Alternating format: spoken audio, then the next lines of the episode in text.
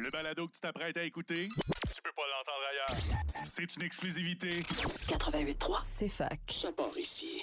Bonjour tout le monde. Aujourd'hui, on va avoir une discussion avec Marc-Étienne Salvaille, un entrepreneur à succès dans le domaine de la planification financière. En fait, il y a une partie des startups comme Taco Finance. Et puis, ce qui est super intéressant, c'est que, comme moi et Charles d'ailleurs, il a commencé son parcours sur les bancs de l'Université de Sherbrooke. Donc, aujourd'hui, la discussion, on a vu plusieurs choses très intéressantes. On va pas vous spoiler rien, mais pour vous donner un petit inside, on a vu la qualité essentielle pour mener à bien une startup selon Marc Etienne. Aussi, on a appris les secrets pour avoir une bonne gestion de ses finances personnelles.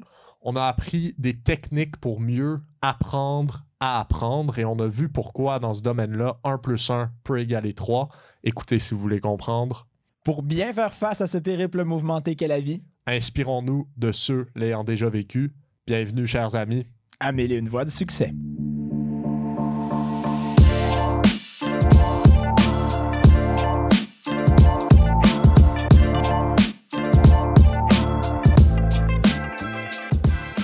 Bonjour Marc-Étienne Salvaille, ça va bien? Hey, ça va super bien, les gars, vous autres? Ça va très bien, ça va très bien.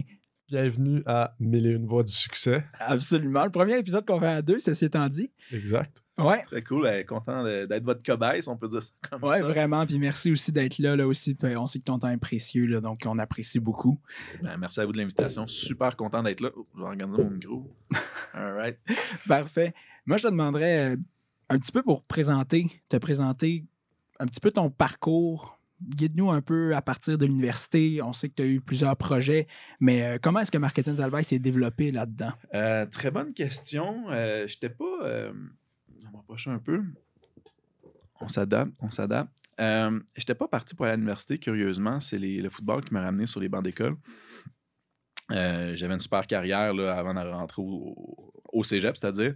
Euh, puis par la suite, j'ai été recruté à l'Université de Sherbrooke et c'est ce qui m'a amené un peu sur les bancs d'école. C'est drôle parce que un de mes chums me dit Hey, on va à l'Université de Sherbrooke, ils ont, des programmes coop. Euh, je savais pas trop dans quoi je voulais aller. Puis bon, euh, me fait recruter par le, fait même. Fait que je me dis Ah, j'y vais là. Puis finalement, quand j'ai dit que j'étais accepté, il dit Ah, ben finalement, je je vais même pas. Fait que je me suis ramassé ici un peu tout seul. Mais euh, c'était l'occasion peut-être pour moi, un nouveau départ, vivre une nouvelle aventure un peu. Tu sais, quand on arrive à l'université, tout est nouveau, un nouvel environnement, euh, des nouveaux amis aussi, des nouvelles relations. Fait que ça a été vraiment positif pour moi. Euh, naturellement, le football amène beaucoup de connexions, beaucoup de, de, de- de fraternité, si je pourrais dire. Fait que euh, j'en ai grandement bénéficié aussi. Des chums que je me suis fait. C'est le fun. C'est, je veux dire, euh, carrément des chums que je vois encore régulièrement. Euh, maintenant, on est rendu avec des familles. C'est, assez contraste. Quand je regarde, au, je regarde les, les catastrophes qu'on avait, Admin, Ginny, euh, je pense que ça se donne encore. Puis de dire, OK, ben dans 10 ans, on va se revoir, on va, voir nos enfants, puis tout ça, c'est quand même assez spécial. Donc, c'est un peu ça. Puis, qu'est-ce qui m'a amené à l'université aussi quand j'ai fait mon choix d'aller en finance? C'était un peu une insécurité par rapport aux finances. Parce que je me suis dit, peu importe le métier que je vais faire, que ce soit pour t'es au MBA, c'est ça, euh, bon, avocat, droit, peu importe, le, le- le- que ce soit en médecine, ingénieur, euh, ultimement, je vais apprendre à faire un chèque de paye, mais nulle part, ils nous apprennent à gérer le chèque de paye. Puis ça, on- ça me stressait inconsciemment de dire, OK, ben, je vais finir par faire de l'argent, mais qu'est-ce que je vais faire avec mon, mon, mon argent? tu sais? Qu'est-ce que je vais faire avec mon cash? Fait que euh, c'est ça qui m'a amené un peu en finance. Fait que profil finance, puis j'ai tellement été déçu parce que je finis mon université, puis finalement, je savais rien en finance. Ça n'a pas répondu aux questions, Ben, autrement dit. là. Tu vas me dire à quoi ça sert de savoir pricer une action, puis comment, euh, comment calculer une obligation? Puis oui, euh, ce qui m'a apporté le cours en finance, c'est euh, c'est- c'est- c'est- c'est la valeur actualisée de l'argent, c'est-à-dire que la valeur de l'argent dans le temps. Ton, ton 100$ aujourd'hui, c'est pas le même 100$ que dans un an. Puis surtout avec la pandémie qu'on a vécue actuellement, le taux d'inflation est- s'est accéléré. Tout le monde l'a vécu, que ce soit au niveau des logements, l'essence, le coût des produits, le coût des, services. Donc, ça, c'est ce que ça m'a appris. Mais après ça, gérer mon hypothèque, euh, les finances personnelles en général, euh, gros zéro. Fait que suite à ça, j'ai continué en, planification financière. J'allais chercher mes, permis de conseiller. Euh, j'ai commencé dans un cabinet. euh, j'ai fait mon dernier stage justement dans un cabinet de planification financière qui travaillait beaucoup avec les entrepreneurs, propriétaires d'immeubles. Donc, euh, je me suis fait la main beaucoup. J'ai beaucoup appris euh, sur tous les champs de la planification financière. J'ai vraiment, c'est là que j'ai eu la piqûre. C'était mon dernier stage. J'ai continué là comme analyste. Euh, j'ai beaucoup appris. Puis après ça, ben, je suis parti à mon compte en 2013 environ avec Industrie Alliance dans le coin de, de Sherbrooke. Fait que let's go, je me suis lancé. Puis rapidement, pour vrai, les choses ont. Qu'est-ce que tu veux dire être parti à ton compte? Parce que tu as dit que tu étais chez Industriel Alliance, mais tu à ton compte? euh? Ouais, ben dans leur modèle à eux, tu es à ton compte, pas à ton compte. C'est un modèle quand même assez euh, particulier, c'est-à-dire que tu n'es pas sur le payroll, tu génères tes, tes- tes propres tes revenus, tu as tes propres dépenses, mais tu es sous le parapluie d'Industrie Alliance, mettons. Donc, euh, c'est là que j'ai commencé ma carrière plus autonome. Euh, avant ça, ben oui, je faisais de la planiche, j'étais conseiller avec une planificatrice financière qui était, euh, qui était là depuis, euh, qui avait beaucoup d'expérience, fait que j'ai beaucoup appris avec elle, moment donné, bon, on n'avait pas nécessairement la même vision. Je suis parti de mon bar euh, avec Indus euh, à mon compte, puis ça a décollé quand même assez rapidement. Après six mois, même pas dans le domaine, j'avais déjà une adjointe euh, pour m'aider justement à justement compléter toute la paperasse et tout ça. Donc, après ça, j'étais allé chercher mon planificateur financier. J'ai fait un cours là-bas qui était il y avait comme un programme spécial en, en gestion de patrimoine. là. Donc, c'était tous les dossiers à plus de, de, de 1 million de valeurs nettes, là, si je me souviens bien. Fait que rendu là, ben, j'ai aussi beaucoup appris. Fait que ça a été un deux ans à peu près assez, assez bien rempli chez, euh, chez Alliance. Puis c'est là que j'ai rencontré, ben, on s'était rencontrés au football, mais c'est là qu'on s'est réunis euh, pour euh, partir justement ma première entreprise, on pourrait dire, qui était Taco Finance à ce moment-là, qui était plus des finances étudiantes. Puis, fait que j'ai rencontré Frank. Après ça, j'ai rencontré Alex. On se connaissait du football. Mon directeur là-bas, euh, Fred, était, euh, était mon directeur aussi à ce moment-là. Parce que là, tu as tourné, on s'entend on s'entend de cap. À Industriel Alliance, ta clientèle, c'était pas des étudiants. Non, mais tu sais, quand tu commences, c'est souvent le plus 5 moins 5, là, ta clientèle naturelle. là. Ah, ok, de ton âge, tu Ouais, vois. c'est Ok, ça. oui. Quelqu'un qui a 25 ans, ben, il va toucher du 30 ans, va aller à 20 ans. C'est souvent ça qu'on dit. Puis à 25 ans, ben, tu as des chums qui ont des dettes. Fait que c'est c'est pas, c'est pas nécessairement eux qui vont être les plus rentables Ouais. pour toi. Euh, Fait que là, euh, tu sais, bon, des jeunes familles, des jeunes propriétaires de maisons. Fait que c'était c'était ça, des entrepreneurs un peu plus parce que j'avais quand même un, un bon vocabulaire, beaucoup, de- beaucoup de notions au niveau des stratégies. Fait que c'est ça qui m'a amené à, à développer euh, ma clientèle assez rapidement parce que justement, j'avais des bonnes notions. Curieux, Taco Finance, c'est quoi qui a comme sparké ça, on pourrait dire? Tu, sais, tu vas pour les finances étudiantes, tout ça, parce que je me rappelle, j'ai presque euh, travaillé pour vous. Ouais. Euh, et puis, tu sais, c'est vraiment orienté pour aider les étudiants et tout.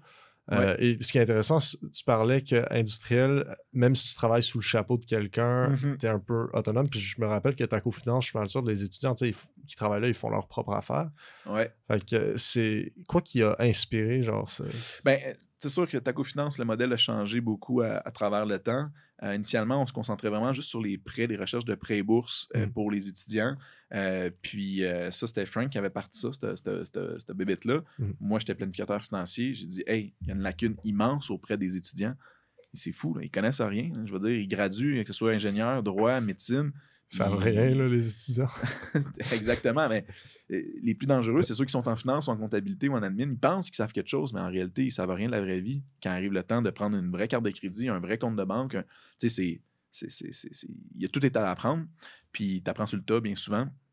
Donc, c'est là qu'on a identifié un, un- un- besoin, de dire crime, ces gens-là ont besoin d'é- d'éducation au niveau des finances. Fait que c'est là qu'on a vraiment brandé notre, euh, notre, euh, notre image de marque autour de ça. Puis là, je me suis associé avec Frank à ce moment-là. On était les deux dans Patente au début. Après ça, ben, Alex, mon partner, qui est, encore mon partner aujourd'hui, était là. Après ça, Fred, bref, on s'est ramassé à, ce moment-là à, partir de l'entreprise. Puis on avait vraiment un beau succès parce que clairement, il y avait un besoin, tu sais, euh, de démocratiser un peu les finances. euh, parce que ce qu'on s'est rendu compte, c'est que tu allais chez Desjardins, tu allais chez Banque Nationale, euh, tu allais chez BMO, name it, dépendamment de ton domaine d'études, tu n'avais pas les mêmes offres. Fait que c'est ça qui nous a allumé. OK. Puis là, même nous, on faisait l'exercice. On fait comme, OK, on va deux fois chez Desjardins, on rencontre deux personnes qui nous disent deux fois deux choses différentes.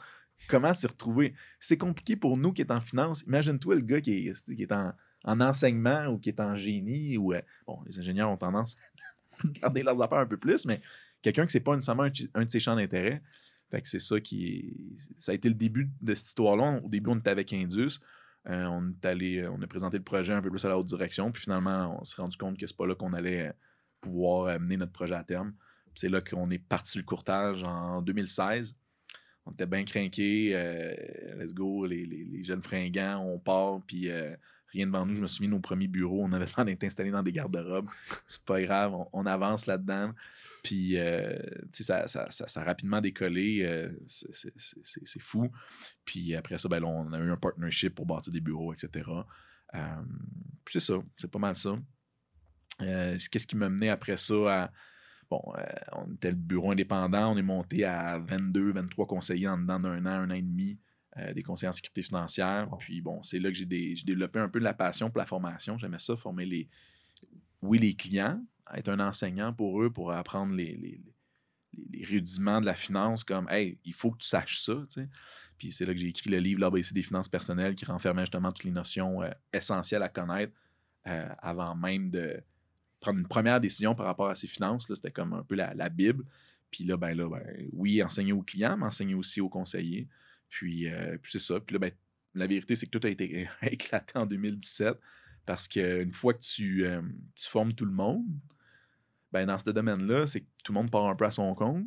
Fait que, tu sais, à m'amener, en tout cas, euh, longue histoire short, euh, euh, grosso modo, même, je me souviens, on avait notre, euh, notre ouverture de bureau en 2017 à, à grosse affaire. Les, les médias étaient là pratiquement. Puis euh, c'était vraiment, vraiment cool. Le lendemain ou le surlendemain, un de mes meilleurs chums euh, qui était avec nous autres, il nous apprend qu'il s'en va. tu sais. Puis on m'apprend ça dans un cadre de porte. Puis là, ben là, OK, fait que là, ça, faisait un petit bout dans le fond qui me jouait un peu dans le dos. Fait que je me suis senti trahi. Hyper mauvaise réaction. J'ai perdu un chum dans cette histoire-là.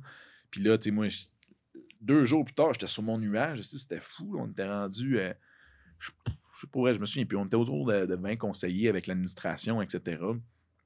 Puis là, deux jours plus tard, il vient me péter ma ballonne. Puis là, on dirait que ça a commencé à déringoler à partir de là parce que c'est pas des employés, c'est du monde euh, qui sont à leur compte, qui sont conseillers, qui développent leurs affaires. Fait que, euh, bref, avec le temps, au courant de l'année qui a suivi, même les deux années qui ont suivi, euh, on a racheté chacune des, chacun des conseillers, dans le fond, les clientèles qui avaient été bâties. Il y a un des, des, des, des- partners qu'on a racheté. Après ça, ben, un autre partner qu'on a racheté par Close Shotgun. Fait que euh, jusqu'en 2019, là, c'était le calvaire pour vrai. là. J'ai un enfant en plus par-dessus ça. Fait que euh, ça a été une période quand même assez rough, je ne cacherai pas. là, Au niveau euh, stress et financier pour toi? Ouais, ouais, stress financier. Tu sais, je travaille comme un fou pour, un- pour une paye correcte. Là. Je veux pas dire une paye de pauvre, là, mais pour la- le, le temps que je donnais, ouais. je considérais que c'est une paye de pauvre. Mais en Ouais. même temps, quand tu es en train de bâtir un start-up, tu tu penses pas à ça. tu penses à quoi, genre, parce que, tu partis d'une startup, ton temps est complètement occupé par ça. Ouais. En là, t'as un enfant. Com- comment tu restes euh, discipliné, motivé à Je sais pas, j'ai probablement fait des crises d'angoisse, euh, j'ai compte pas, tu sais, euh, mais quand t'es dedans, tu le sais pas. C'est avec du recul qu'à m'emmener, Chris, c'est des symptômes de dépression, ça, tu sais, puis t'avances là-dedans, puis euh, le matin, t'es comme. Là, tu tout te repose un peu sur tes épaules, puis là, Ah ouais. ben, le monde vit sur toi un peu, le partner aussi. euh, en tout cas, tu sais, c'est. C'est une situation qui est pas facile, tu sais, puis. Euh, avec du recul, c'est comme j'ai tellement appris là-dedans, puis aujourd'hui, il arrive n'importe quelle situation, on dirait qu'il n'y a plus rien qui me stresse. Mais sur le coup, chaque petite affaire, c'était comme, oh mon Dieu, quelqu'un qui s'en va, oh mon Dieu, c'est la fin du monde. Mais aujourd'hui, euh, écoute, euh, c'est la vie. Je veux dire, tu peux pas retenir quelqu'un chez vous de force. Mais j'ai pas. Il n'y a pas, a pas de. de y a pas de, de, de, oui, je lisais beaucoup quand même sur le développement personnel, puis tout ça, mais c'était. Tu t'es dépassé par les événements à un certain moment. Là, le matin, là, je serais resté dans mon lit une couple de fois, puis après ça, t'entends le bébé qui braille, tu fais comme, ah non, je, peux pas juste tout give up là, tu sais, ça fait que ça devient un peu ma motivation à ce moment-là. Mais c'était ironique, tu sais, je me levais le matin, il dormait, j'arrivais le soir, il dormait déjà. Fait que c'est la première année de vie de mon, mon, mon plus, mon plus vieux, mon plus jeune en tout cas. Mon premier, je l'ai pas, je l'ai pas vraiment vu passer en réalité. Je me demande, tu sais, on parle de partir d'une startup, on parle de retenir le monde euh, et ton partenaire qui part, tu sais, deux jours avant que vous fassiez Ouais. le. Quand tu cherches à engager du monde pour une startup, parce que tu sais, une grosse entreprise, vous avez un processus, c'est différent, mais une startup, il faut que tu aies des gens à qui, j'imagine, tu fais très confiance, tu es capable de voir qu'ils font bonnes Ouais. Comment tu les sélectionnes? C'est quoi les, les qualités les plus importantes dans ces gens-là, selon toi? Euh, trop souvent, parce que tu es là, je me mets partenaire avec toi. Je ne pousse pas ma réflexion plus loin. Qu'est-ce que ça veut dire, ça? Ben, t'es là, t'es là, on a un projet, let's go, on, on se met partner ensemble. La, la réflexion dans l'excitation est, est là. Tu comme, hey, crème, l'idée est bonne. Puis là, on se craint un peu entre nous autres. Ah ouais, on va faire des millions avec ça. C'est sûr, ça va faire. Puis là, OK, t'es là, t'es là. Parfait, 33, 33, 33. On fait un partner, puis c'est- réglé.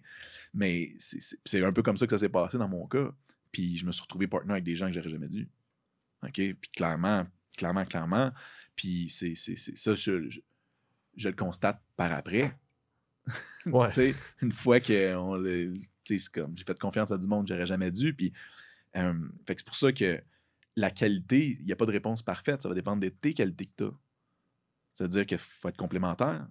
Si toi, tu es vraiment fort dans le développement, puis tu es, un bon mo- mo- mobi- mobilisateur, tu es un bon leader naturel, ben, clairement, si on est deux qui veulent ce chapeau-là, ça va confronter. là. Il n'y aura pas assez d'Indiens, trop de chefs, pas assez d'Indiens.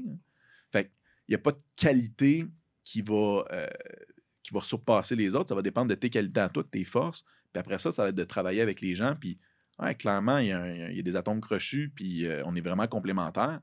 C'est ça que je me suis rendu compte. Tu sais, là, on était quatre, on en a racheté deux. Puis aujourd'hui, mon partenaire Alex, tu sais, c'est fou, on est hyper. Tu sais, lui, il est beaucoup plus rationnel. Des fois, il me- moi, je, je pars d'un fois, hey, let's go. Puis, euh, puis lui, il est comme, hey, wow, t'as-tu vu le budget un peu? Ah, ouais, c'est vrai. Faut que... Ouais, c'est vrai. Fait que, tu sais, ça, on est hyper complémentaires. euh, c'est- le fun parce que, tu sais, Alex, euh, ça a été le dernier comme que joint le projet. Puis aujourd'hui, j'étais rendu avec lui, tu sais. Fait que c'est le fun qui a persévéré. Puis on était complémentaires. Moi, j'étais en plus au football, moi, j'étais à l'attaque, puis lui, il était à la défense. Fait que c'était un signe. Par rapport à tes. Tu as mentionné tes qualités, le connaître ses qualités. C'est quoi tes qualités, puis comment est-ce que tu as fait pour les connaître?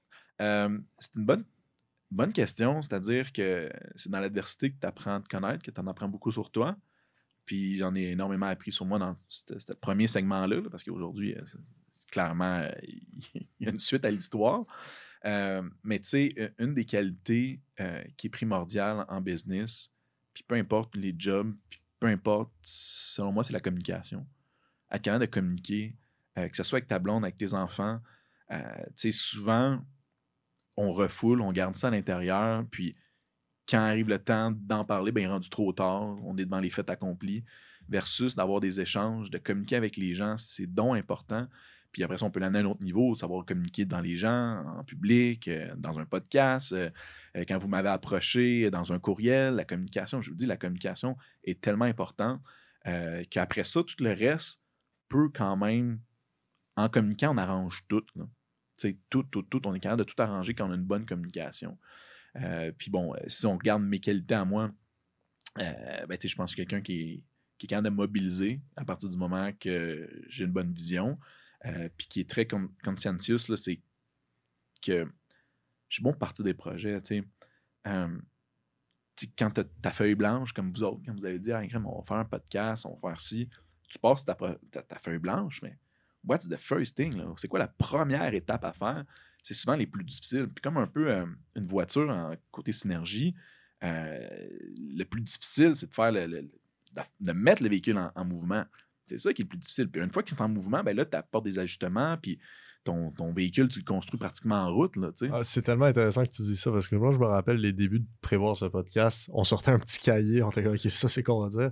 Puis là, deux semaines plus tard, on réalisait qu'on allait tout changer parce qu'on avait pris les pas. C'est comme le plus important, c'est de prendre le premier pas, puis après, tu apprends ce Mais que tu veux vraiment faire en le faisant. Mets-toi en mouvement. Mets-toi en mouvement. Mets-toi en mouvement. Euh, puis l'analyse, paralyse, oui, à un moment donné, il faut que tu checkes tes affaires, mais à un moment donné, tu peux pas tout prévoir les variables. Il faut que tu le fasses. Puis en le faisant, ben là, les quelques variables qui te manquaient, tu vas être capable d'aligner les choses, puis d'ajuster le tir à mesure que tu avances. C'est drôle parce que tu dis qualité essentielle. Les gens qui partent pas en business, en tout cas, moi, moi j'avais l'impression avant, je regardais ça, OK, non, il faut que tu aies telle connaissance, il faut que tu aies telle connaissance, mais toi, tu dis non, c'est la communication. Parce qu'une fois que tu communiques et que tu te mets en branle, même s'il y a des problèmes en communiquant, tu arrives à les régler. Dans le fond, tu arrives Ben. à progresser vers l'avant de toute façon. Ben oui, puis en communiquant, tu vas être capable d'apprendre ce que tu as besoin de savoir. De toute façon. Fait que tu sais, euh, tu sais pas tout, mais si tu es capable de bien communiquer ton besoin, ta vision, ben c'est là que tu vas être capable de d'attirer à toi les, les bonnes personnes, les bonnes ressources, puis de dire OK, ben c'est ça que je veux faire. Ouais, c'est ça que je veux faire, mais t'es pas capable de l'expliquer ce que tu veux faire. Fait que c'est euh, un, c'est un, c'est un point assez, assez intéressant. ouais. Puis, est-ce que tu as des. bases de communication? Par exemple, avec un partenaire d'affaires. Est-ce Mhm. que tu as certains éléments que tu dis, c'est les, c'est les- c'est les golden standards de la communication, tu dois dire l'émotion, tu dois dire des idées. C'est quoi les éléments qui sont primordiaux pour une bonne communication, surtout dans un contexte d'affaires, puis peut-être aussi dans un contexte personnel où je sais pas si c'est les mêmes. Euh, je sais pas. Je sais pas. Il n'y a pas de- de- d'éléments. euh, je pense que c'est quelque chose qui se travaille en continu. Il n'y a pas un élément comme Ah oui, c'est vraiment bon ça, mais après ça, on pourrait rajouter le contrôle des émotions, mais ça se fait à travers la communication. Euh, après ça, d'être transparent, mais en même temps, ça se fait dans la communication. Euh, fait que, tu sais, d'être, d'être franc. Euh, fait que, c'est toutes des. Il n'y a pas de. Tu sais, quand, quand- quand on se parle aujourd'hui, il y a- il y, a une vibe, tu sais, je vois, tu, tu hoches la tête, euh, c'est des choses qui sont. tu sais, Je suis pas en train de t'interrompre. euh, D'interrompre les gens, ça, c'est hyper, hyper insultant. Fait que, tu sais, quand quelqu'un parle, faut que tu, faut que tu le laisses respirer, tu sais. Je dis tout le temps que quelqu'un qui parle, il, ben, je dis tout le temps.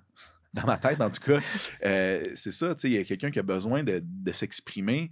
Imagine-toi, tu es en dessous de l'eau, puis tu as besoin de respirer. Ben, c'est ça, quelqu'un qui est en train de parler, il a besoin de s'exprimer. Fait qu'à un moment donné, il faut que tu le laisses dégonfler, faut que tu le laisses prendre son envol.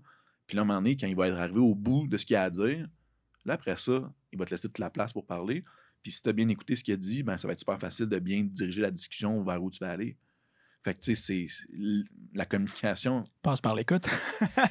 passe par l'écoute, mais Ouais. l'écoute ne fait pas juste au niveau verbal. C'est comme c'est 20% verbal, 80% les mouvements, le mouvement des mains, le hochement de tête. euh, puis en même temps, si, si, mettons, tu la tête de même, vraiment intense, je vais faire comme moi, si tu m'écoutes pas, toi là. là. Fait que tu sais, c'est- plein de petites choses subtiles comme ça qui sont inconscientes qu'avec le temps, tu finis par maîtriser.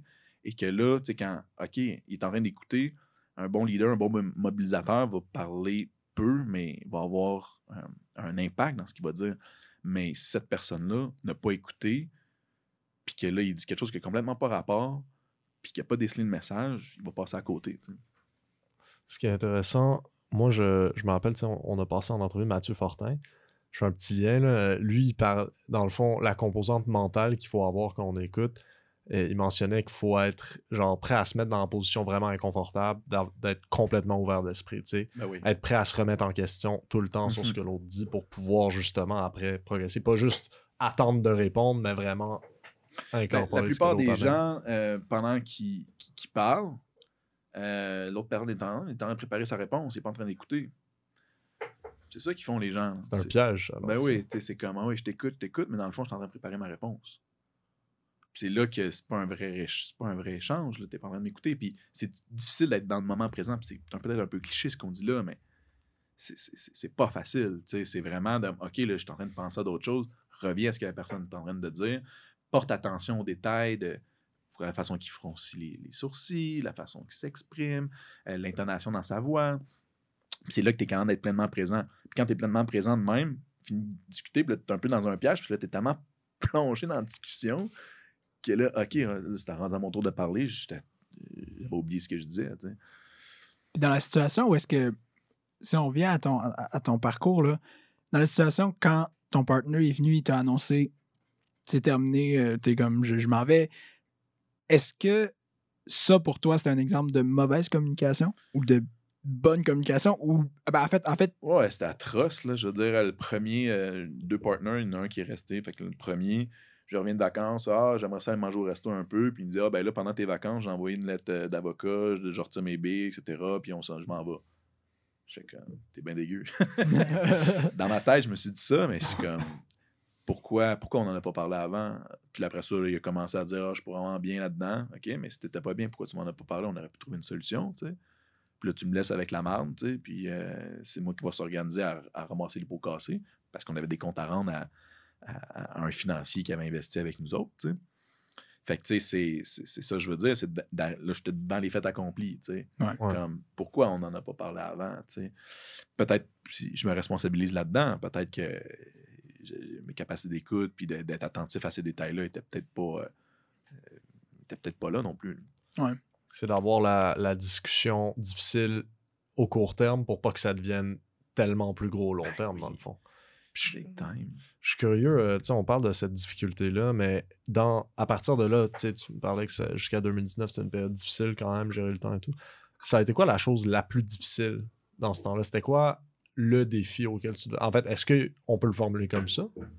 Y avait-tu une chose en particulier ou c'était une accumulation de choses qui rendait ça... euh, En, en fait, je suis quelqu'un qui est quand même assez control freak. fait que, tu sais, le, le- le- le défi, c'est de ne pas avoir le contrôle sur tout. Fait que là, tu te retrouves dans des positions. Il y, a deux- il y a deux éléments. Il y a un, à un moment donné, tu es rendu à un certain stade que euh, quand tu es en position de gestion, tu dois prendre des décisions, tu dois prendre des décisions. Puis le fait de, de garder le statu quo est aussi une décision qui a des répercussions. Fait que là, à un moment donné, tu as le choix A, tu as le choix B, mais les deux, c'est des choix de merde. Il faut que tu en prennes un des deux, puis là, tu vas prendre celui qui va avoir le moins de répercussions. Puis euh, peu importe la décision que tu vas prendre, du monde ne seront pas contents, c'est sûr et certain. Puis, fait que là, fait que ça, ça devient délicat de prendre des décisions, puis ou tu peux juste rester figé, rien faire. Mais ça aussi, c'est une décision. Fait que ça, ça, a été vraiment euh, difficile. Euh, puis, tu sais, le, le- euh, c'est de même, j'ai dû remercier, tu sais, quand je vous ai dit tantôt, après six mois, j'avais déjà une adjointe. En réalité, c'était ma belle-mère. Puis, il a fallu que je la remercie. Fait que là, parce qu'elle s'entendait mal avec mon partner, puis j'ai dit, ben là, quand c'est terminé, puis tout ça. Puis là, ben, hyper émotif, hyper chargé en émotions parce que c'était la personne qui m'avait aidé dans mes débuts, cette personne-là. Puis euh, ça fonctionnait clairement plus. Fait qu'il a fallu que je la remercie, tout ça.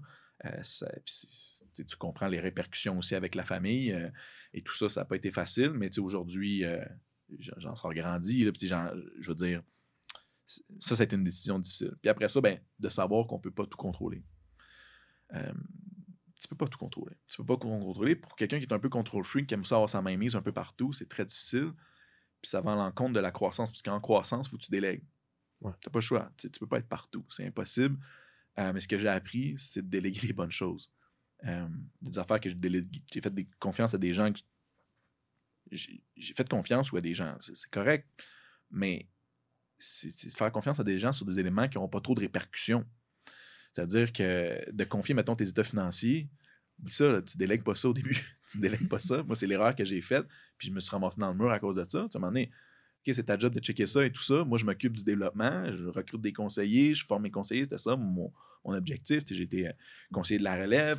Mon but, mon but, mais mon, mon, mon- mon rôle, en réalité, c'était ça. Puis après ça, je me reviens. Je fais comme, voyons, c'est quoi ça? Qu'est-ce qui se passe? Fait que euh, c'est ça. Fait que déléguer, mais déléguer quoi? Et euh, déléguer des responsabilités. Et c'est facile à dire, mais déléguer des responsabilités, déléguer des tâches, c'est accepter que ça ne sera pas fait comme toi, tu l'aurais fait. Puis non seulement c'est accepter que ça ne sera pas fait comme toi, tu l'aurais fait, mais c'est accepter qu'il va faire des erreurs. C'est sûr qu'il va se planter, c'est sûr qu'il va foutre la merde. Mais c'est un passage obligé pour apprendre. Puis là, oui, tu peux mettre des paramètres, oui, tu peux. Mais à un moment donné, il- faut qu'il fasse l'erreur. Puis à un moment donné, s'il ne fait pas d'erreur, c'est à cause que tu es toujours au-dessus de son épaule, puis dans le fond, tu ne l'as pas vraiment délégué. Fait que à un moment donné, c'est de OK, je te délègue ça, puis je sais que ça ne sera pas à mon goût. Je sais que tu vas probablement prendre trois fois trop de temps. Je sais que tu vas faire des erreurs, puis que ça va prendre peut-être deux fois plus de temps à le faire. Lâcher prise, tu sais. comme, regarde, exact. Je lance prise, fais-le, puis on. Mais encore là, c'est quoi les conséquences les pires qui peuvent arriver, Ça peut couler le navire au complet. Là, il faut que tu supervises, puis là, faut que tu gardes une main mise dessus. Mais quand tu te dis, OK, ben, je te délègue ça, le pire qui peut arriver, c'est qu'il va falloir que je rappelle le client, il va falloir que je rappelle l'institution pour renverser la transaction. Regarde, il n'y a pas personne de mort, puis là, on est encore là, tu sais. Puis euh, c'est ça, prendre des risques en réalité. Prendre un risque, c'est. Il y a une différence entre prendre un risque et se mettre en danger. Se mettre- prendre un risque, c'est. Tu, tu mets une portion de ta business en. Pas une portion de ta business, mais tu prends des risques que tu peux perdre, mais se mettre en danger, c'est que tu prends un risque que tu peux tout perdre. Et là, euh, ça, c'est. Est-ce que tu as passé proche de tout perdre avec euh, ta cofinance par- à un certain point? Ouais, mais heureusement, c'est moi qui, qui s'était occupé. Ça, c'est une portion que je n'avais pas déléguée. Euh, le côté légal de la patente, les cautionnements et tout ça, c'est moi qui avais, qui avait géré cette portion-là. Fait que je m'en ai très bien tiré. Euh, mais, euh, mais, mais c'était pas ta cofinance. Ta cofinance a vraiment bien été. C'était vraiment le cabinet de services financiers euh, que ça a été plus difficile. Euh, ta cofinance, ça, ça, ça a quand même relativement toujours bien été. Ben, ça, ça a toujours été correct. C'est-à-dire, on n'a jamais pété des scores, on a toujours été là. Puis notre mission chez Taco était vraiment de démocratiser les finances, Ouais. apporter une éducation, apporter des outils aux gens pour bien se financer leurs études, pour pas finir avec des. Fait que ça, ça a toujours été là, mais tu peux pas faire des millions avec ça. C'est ce qu'on s'est rendu compte parce que les banques essaient de le faire. Puis bon, euh, je vais pas rentrer trop dans les détails, mais fait que ça a toujours été bien. Mais c'était vraiment le cabinet que là, m'a amené. euh, il a fallu racheter tout le monde, etc. Euh, j'ai perdu mes adjoints. Je suis quand même reparti à zéro en 2018-2019. Puis là, ben, la bonne nouvelle, c'est que quand tu repars à neuf avec toutes les connaissances que tu as acquis, ben là, tu fais les choses comme du monde en partant. Euh, puis là, aujourd'hui, je regarde, je retournerai jamais en arrière. Tu sais, j'ai- mon partner de rêve d'une certaine façon. J'ai une équipe qui, qui va super bien. Euh, on est tissé serré, on a du fun ensemble. Puis je vise pas la croissance de devenir à 25-30 conseillers demain matin. Euh, fait que je suis capable de gérer cette croissance-là euh, tout en gardant le contrôle sur les éléments. Un peu comme je vous disais. Je délègue Ouais. des affaires, puis hey, t'es rendu où là-dedans? Puis ah, c'ti, ah, Christy, merde. OK. Que OK, on va réparer un peu des pots cassés, mais euh, j'y vais. Tu sais, je suis pas tout le temps dans leur cul, mais tu sais, comme à. Comme là, je je pense à une problématique en, en particulier que là, bon, faut que je me mette que le nez là-dedans. Ouais. Bon, Faut que tu t'impliques. Exactement. Faut me mettre le nez là-dedans, on va remettre ça de puis après ça, on avance. Fait qu'actuellement, si on regarde euh, plus ton travail, là, Ouais. ton expertise, tu l'as développé en conseil financier, Ouais, planification financière. planification Mais financière. J'irai un petit peu plus loin, c'est que je me, je me- je me considère comme un entrepreneur avant d'être un planificateur financier. Fait que, tu sais, euh, oui, la planification financière, euh, j'ai développé des beaux outils pour aider les gens à, à mieux gérer leurs finances et tout ça, euh, mais avec, toujours avec un thinking un peu plus d'entrepreneur. OK. Puis, mais attends.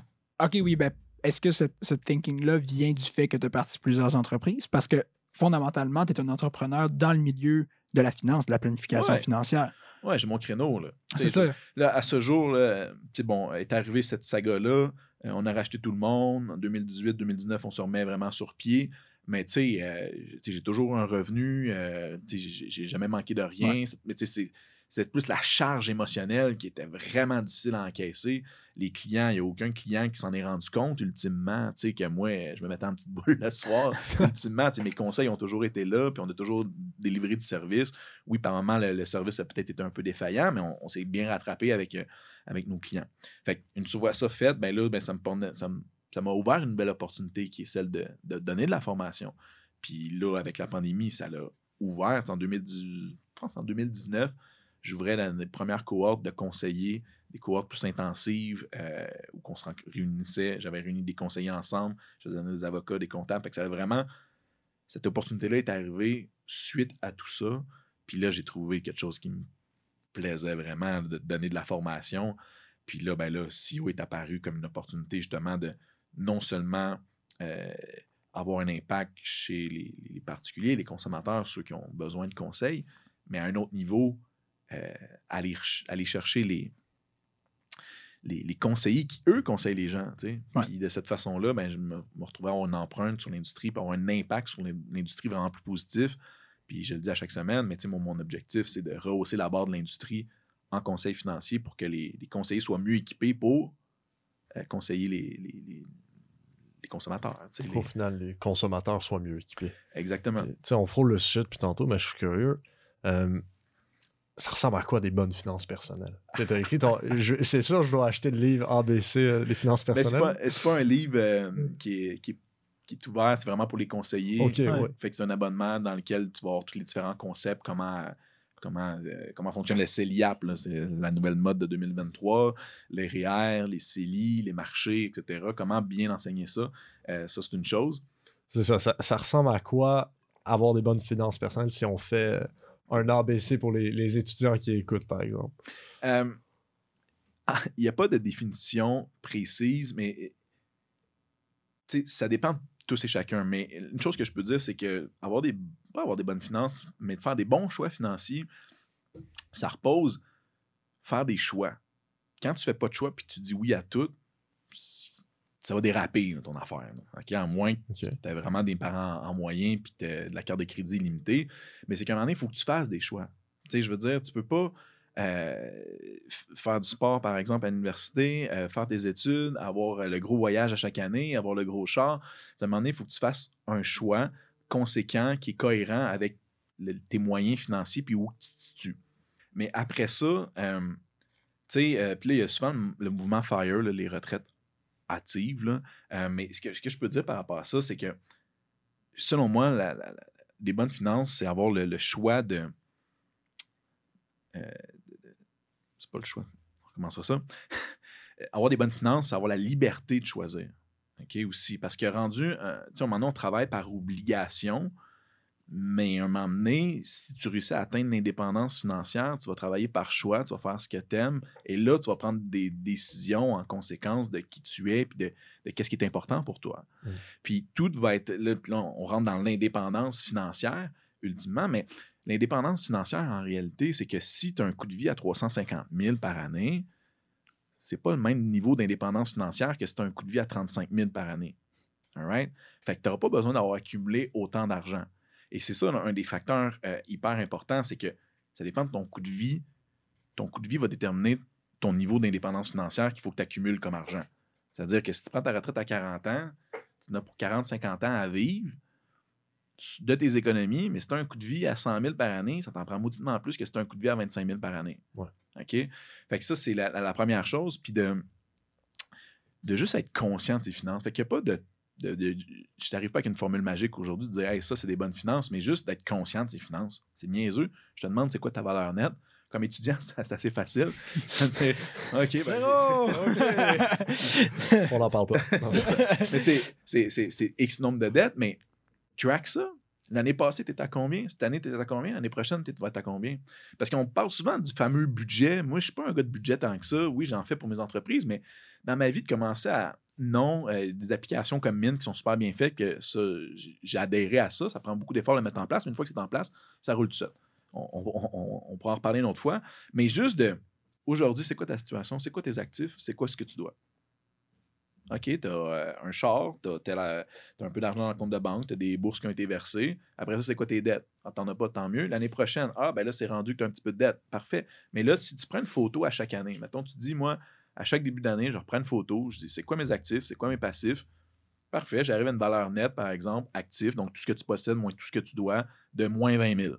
Ben, crime, au 1er janvier, mettons, 2022, c'est moins 20 000 ma valeur nette. 1er janvier 2023, tu es rendu quoi? T'es-tu rendu à moins 25 000? T'es-tu rendu à moins 10 000? Si t'es rendu à moins 10 000, good job, t'as pris, pris un peu de valeur. Puis après ça, ben, de suivre ça. Pendant les études, c'est pas si compliqué, mais de garder cette habitude-là par la suite. Puis c'est moi, c'est ça que j'ai fait avec mes différentes entreprises. C'est, qu'à un moment donné, j'ai fait le tour assez vite des logiciels de planification financière. Puis il n'y en a pas un qui faisait ça. Fait que je me suis fait un, je me suis parti un bon vieux fichier Excel. Puis le fichier Excel a fini par donner un outil incroyable qu'on utilise avec nos clients, que je pourrais vous envoyer si vous, si- le voulez d'ailleurs, qui est juste S'il vous plaît. mais, mais juste de pouvoir dire OK, t'es rendu là, tu t'en vas là. Puis après ça, ben là, quand tu finis par graduer, puis je vous dis un jour, euh, les revenus risquent d'être plus grands que les dépenses. Euh, On espère. On espère. On espère. mais c'est là que tu vas voir ta progression, dire OK, j'étais à moins 20 000, j'étais à moins 25, j'étais à moins 30, j'étais à moins 35. Mais déjà de faire une petite projection, de dire en finissant mes études, je devrais avoir une dollar net d'environ moins 25, moins 40, moins 50. En médecine, ça peut être moins 100, moins 150. Mais de voir à quelle vitesse après ça tu remontes la pente, à quelle vitesse tu vas te sortir la tête de l'eau, puis juste d'avoir une vue d'ensemble de tes affaires. C'est- c'est- C'est c'est niais- ben, c'est niaiseux, mais c'est pas tant niaiseux parce qu'il n'y a personne qui le fait. Puis c'est donc important. Puis c'est la même chose pour les conseillers financiers. Les conseillers financiers, ce qu'ils vont faire, ils vont se dire, ils vont faire une analyse, ils vont dire, ah ben, Chris, c'est pas pire, puis tout ça, puis après ça, ils vont mettre ça dans. Ils vont rien faire avec. Fait que tu vas venir le revoir dans deux ans, ils vont faire une autre analyse, puis tu n'auras aucun tracking sheet de comme où tu étais, où tu es rendu. Tu vas au gym. Meilleur exemple, tu vas au gym. Ton entraîneur, la première chose qu'il va faire, c'est quoi? Il va prendre tes mensurations, Ouais. il va te peser, puis après ça, il va te demander tes objectifs. Ouais. Right? Hmm. Ben, dans deux ans, tu vas être de dire voici où je suis parti, voici où je suis rendu par rapport à mes objectifs. Comment faire avec vos finances? Même, Savoir où tu es aujourd'hui, puis garder en tête où tu es à chaque année. Exactement. Puis le conseiller, selon moi, dans ma définition, puis c'est ça que j'enseigne dans, dans- dans les différentes formations que je donne, c'est ça, c'est de l'accompagnement. Les gens ont besoin d'accompagnement pour voir où s'en vont leurs finances, d'être conseillés en- d'être conseillé par rapport à ça. Mais si tu n'as aucun document pour le faire, à part une analyse que tu as faite, que les chiffres euh, à- sur papier, ça veut dire quelque chose, mais qu'il n'y a pas de continuité là-dedans, ça, ça a plus ou moins de valeur. Puis je reviens avec mon, mon entraîneur, mais c'est ça, un entraîneur privé, c'est qui va te pousser dans le cul, il va te dire Hey, tu t'es mis comme objectif d'accumuler de temps pour un achat de maison, tu voulais rembourser tes dettes, etc. T'en es où par, ton- par rapport à ton objectif? J'appelle ça un peu le GPS financier. Hmm. Un, GPS pour que, un GPS, pour que ça fonctionne, tu aies un point de départ, right? Ouais. Il faut tu une destination. Après ça, ben, il, va te, il va te dire tourne à gauche, tourne à droite, puis il va, il va tracker ta progression. Même affaire. Mais là, tu vois, là, là, tu me fais réagir, le marketing, parce que depuis tout ce temps-là, je suis comme. Moi, je pensais que j'avais des correctes gestions personnelles. Correct. Mais là, après ça, en fait, t'as raison. J'ai même pas la, la mesure de base de c'est comme qu'est-ce que j'ai versus qu'est-ce que je. Tu sais, comme qu'est- qu'est-ce que je dois, qu'est-ce que j'ai. C'est vrai. euh, Puis en, le piège, je pense, puis ça, c'est quelque chose qu'on peut se souvenir, c'est que c'est pas parce que tu es étudiant puis que c'est facile à faire les gestions parce que t'as pas. Tu veux dire, Ben, cette espèce de compte rendu-là, Ça prend cinq minutes à faire. ça prend cinq minutes à faire, mais c'est justement pour ça qu'on devrait le faire là, là. Parce qu'éventuellement, ça devenait plus difficile, mais au moins, tu auras Ben oui. l'expérience de le faire. C'est que ça va être facile après ça d'adapter ta photo. C'est ce que je- dis à mes clients, on va prendre un screenshot. Là. Ouais. On va prendre un screenshot aujourd'hui, on va se déshabiller tout nu, là, puis on va faire. On va, on, va, on- on- on va vraiment regarder tous les chiffres, sont où les comptes, etc. Puis on va reprendre cette photo-là dans un an. C'est comme quand tu vas avec ton entraîneur, il va prendre une photo souvent, puis après ça, tu vas être capable d'avoir ta progression. Même, euh, même, même, même affaire. Personne ne l'a fait, tu sais. Puis après ça, quand la situation va se complexifier, là, pour ça, tu vas acheter une maison. Bon, tu le rajoutes dans le bilan. Ah, tu t'achètes un bloc, bloc à revenu. Ah, tu démarres ton entreprise. Tu vas la mettre dans ton bilan. Parce que tu vas avoir mis de l'argent, tu vas avoir mis un cash dedans. Et ça, c'est un cash que l'entreprise te doit. Combien vaut l'entreprise? L'année 1, on se rend compte, les toi ensemble, on part de business, on s'entend que ça vaut quoi? 50 000. D'accord? Fait que là, on s'entend que ça vaut 50 000. Fait que si jamais il y en a un de nous autres qui s'en va, on va racheter l'autre selon euh, les- les- le pourcentage. OK? L'année d'après, on est rendu à combien? La dernière fois, ça valait 50 000. On a mis beaucoup d'énergie là-dedans. Ah, ça vaut 75 000. OK, parfait. Mais ça rentre dans ton bilan. Ah, t'es rendu avec un enfant. Là, après ça, tu veux mettre de l'argent de côté pour un CELI. Après ça, tu- Fait que tout, tout ça, si tu le fais au fur et à mesure, c'est pas trop compliqué. Puis j'ai des clients que le chiffrier est quand même tu sais, c'est- mais, mais, mais c'est le fun parce que nulle part dans les conseillers qui m'ont rencontré, ils font cet exercice-là.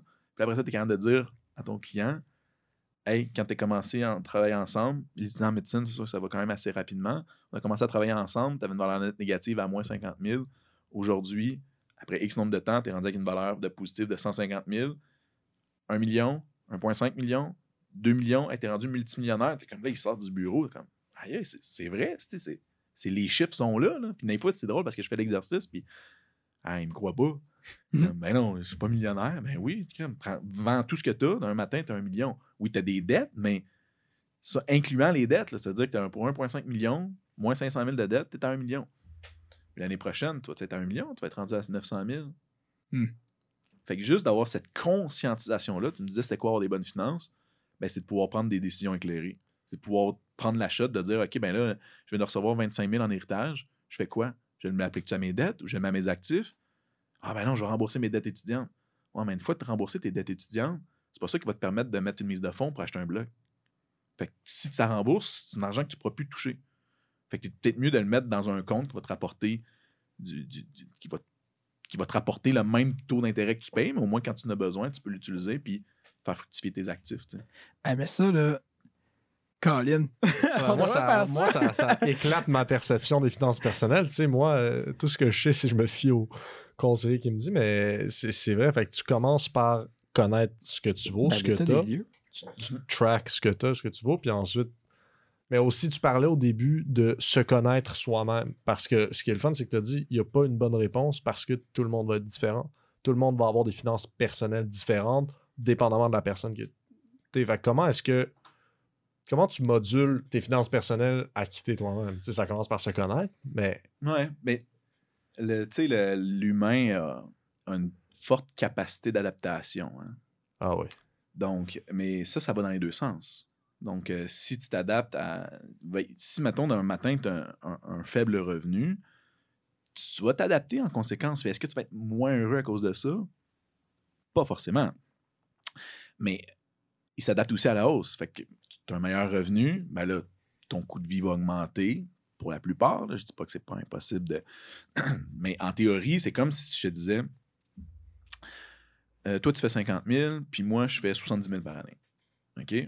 Puis là, toi, tu me dis, ah, je peux quand même d'en mettre de côté. Puis moi, je te réponds, Moi non plus, je suis pas capable d'en mettre de côté. Fuck you, tu fais, tu fais 20 000 de plus. fait que comment je peux te regarder dans les yeux et te dire que je suis pas capable d'en mettre de côté si toi, à, 50 000, ou même si toi, à, quelque part, je devrais quand même mettre 20 000 de plus par année. Je je prends pas en, considération l'impôt et tout ça, mais c'est quand même ça le concept. Fait que tout ça est par rapport à moi, 70 000, mon rythme de vie s'est adapté en fonction d'eux. Et, si c'est capable de s'adapter à la hausse, c'est aussi capable de s'adapter à la baisse.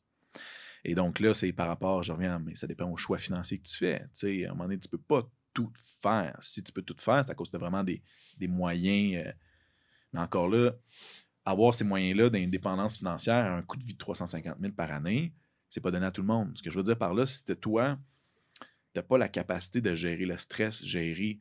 Euh, d'avoir plusieurs projets en même temps, etc., euh, d'avoir une business, peut-être deux, des immeubles, une source de revenus, ben, ça devient difficile d'atteindre ce niveau de vie-là. Fait qu'à un moment donné, c'est de se connaître soi-même, de dire moi, je ne suis pas fait pour ça, de stresser avec, euh, avec une, entreprise qui, que je peux tout perdre, etc. Je vais à l'extrême, mais juste pour expliquer mon point que si toi, t'es. Puis les profs, je vais prendre un exemple, ma blonde est prof. Puis les profs sont réputés justement pour avoir un niveau de bonheur par rapport à l'argent qui est qui est, très bon. Pourquoi? Parce qu'ils se tiennent tous avec des profs. Des profs, ça tient avec des profs, puis ils ont tous à peu près le même revenu, le même salaire. Versus tes profs, puis tu te ramasses d'un matin dans, à une place que c'est tout du monde qui font 200-300 000 par année, mettons. Dans... Ben là, tu vas être comme. Tu vas te trouver inférieur un peu, puis là, tu vas commencer à, vivre le delta. Là. Entre ce que tu as et ce que tu n'as pas. C'est souvent ça, l'espèce de delta qui tu es toujours à courir après l'horizon. C'est comme c'est un peu ça parce que tu es toujours insatisfait de ce que tu n'as pas. Mais si tu regardes les profs ensemble, ils ont un niveau de vie qui est correct, puis c'est amplement pour vivre tout ça. Tu as des vacances confortables, tu as, des vacances, tu as beaucoup de vacances l'été, euh, même chose pour l'hiver, etc. Fait que tu n'as pas besoin de faire 300 000 par année pour être heureux quand tu regardes ce niveau de voie-là. Puis c'est drôle parce que mes deux parents étaient profs aussi. Fait que euh, clairement, euh, ça doit avoir un lien. fait que dans parce que je, je sais pas, est-ce qu'une bonne finance personnelle passe par une bonne gestion des dépenses? Oui, au niveau budgétaire, c'est sûr, là, je ne veux pas négliger euh, le budget. Je ne suis pas un fervent du budget. Mais pourquoi tu n'es pas un fervent du budget? C'est quoi euh, qu'est-ce que le bon vieux budget a de mal? Euh, c'est pas qu'il n'y a pas rien de mal, justement. Il n'y a pas rien de mal, c'est même très bon de faire un budget. Charles. c'est ça. mais c'est que ça va demander beaucoup d'efforts. sais, le tenir à jour, puis ça demande une mm. discipline, puis une, une, rigueur vraiment c'est pas fait pour tout le monde. Puis on ferait un on ferait un sondage à savoir qui vraiment suit un budget de manière assidue. Le pourcentage va être à moins de 10% de la population. Là, fait que, mais au minimum, de juste prendre un screenshot de hey, où j'étais, puis tout ça. Puis après ça, par déduction, tu peux dire comme ouais, finalement, J'avais une, valeur nette de 100 000, je suis rendu à 80 000 de valeur nette. Clairement, j'ai été au-dessus de mes moyens. Qu'est-ce qui est arrivé? Une invalidité, une séparation, euh, une rupture de business. Euh, je, sais pas. Fait il y a une... Qu'est-ce qui explique ça? Au moins, tu peux prendre ça. Ouais. Puis là, c'est une question peut-être plus philosophique, là. mais qu'est-ce que l'argent? Euh, ben, techniquement, on pourrait prendre la définition dans le dictionnaire, c'est une monnaie d'échange. Mais qu'est-ce que l'argent? Parce que, en fait, pourquoi est-ce que ça éveille autant d'émotions chez plusieurs. En fait, chez presque tout le monde. Quand on parle d'argent, on dirait qu'on devient un petit peu émotif. Des fois, le monde dit comme Ah, c'est le fun, d'autres fois, ah, c'est pas le fun. Pourquoi? Qu'est-ce de ton expérience, qu'est-ce qui cause ça? Tu sais, j'aimerais renchérir là-dessus aussi avant que tu répondes. Tu as amené tantôt, tu sais, tu prends un prof qui va se retrouver avec des gens qui font 300, 400 000, il va se sentir inférieur. Mais ben, inférieur, non, il se sent inférieur parce qu'il vaut moins. L'argent, c'est notre valeur. Euh, c'est fou. Ben, le monde va beaucoup s'identifier à ça. Ben, ça Je veux rectifier. Il se sent inférieur, pas ça, mais il sent qu'il son envie d'avoir plus vient de grandir. Ben, c'est ça. OK, c'est, je suis en train de dire qu'il se sent inférieur forcément, je suis sûr, mais ce que je veux dire, c'est que là, en tout cas, je pense qu'on comprend ce que je veux dire Oui. Mais qu'est-ce que l'argent? Ben, si on remonte à l'époque, ça, ça, a toujours existé en, réalité. Avant, on payait, euh, nos ancêtres, ils se payaient en pot, là, en, puis en fusil, puis en poudre, puis euh, en poudre de fusil, toutes ces choses-là. Euh, puis là, ben, là, on a mis un papier là-dessus. Quand, quand tu m'amènes ça, ben, je vais pouvoir revenir à, au printemps, puis de t'échanger ça contre de la nourriture parce que là, t'en as pas, puis je vais vouloir en avoir plus tard. C'est ça, là, ultimement. Comme ça que ça a commencé, les monnaies d'échange. Puis là, ben là, aujourd'hui, on dirait que c'est un peu. Euh, En plus, au, niveau de la technologie, c'est un chiffre dans votre téléphone. C'est, Mm. c'est très abstrait, puis c'est super facile de taper son téléphone à quelque part, puis il y a trois piastres qui viennent de partir, puis c'est un dollar. là. La dépense et un dollar, c'est, ça fait pas mal, sais, c'est, c'est à chaque fois, je te donne un petit fouet, à chaque fois que tu dépenses, peut-être que tu serais tanné, tu sais, à un moment donné, tu te- Mais non, tu sais, c'est, l'argent n'a pas d'odeur, c'est souvent ça qu'on...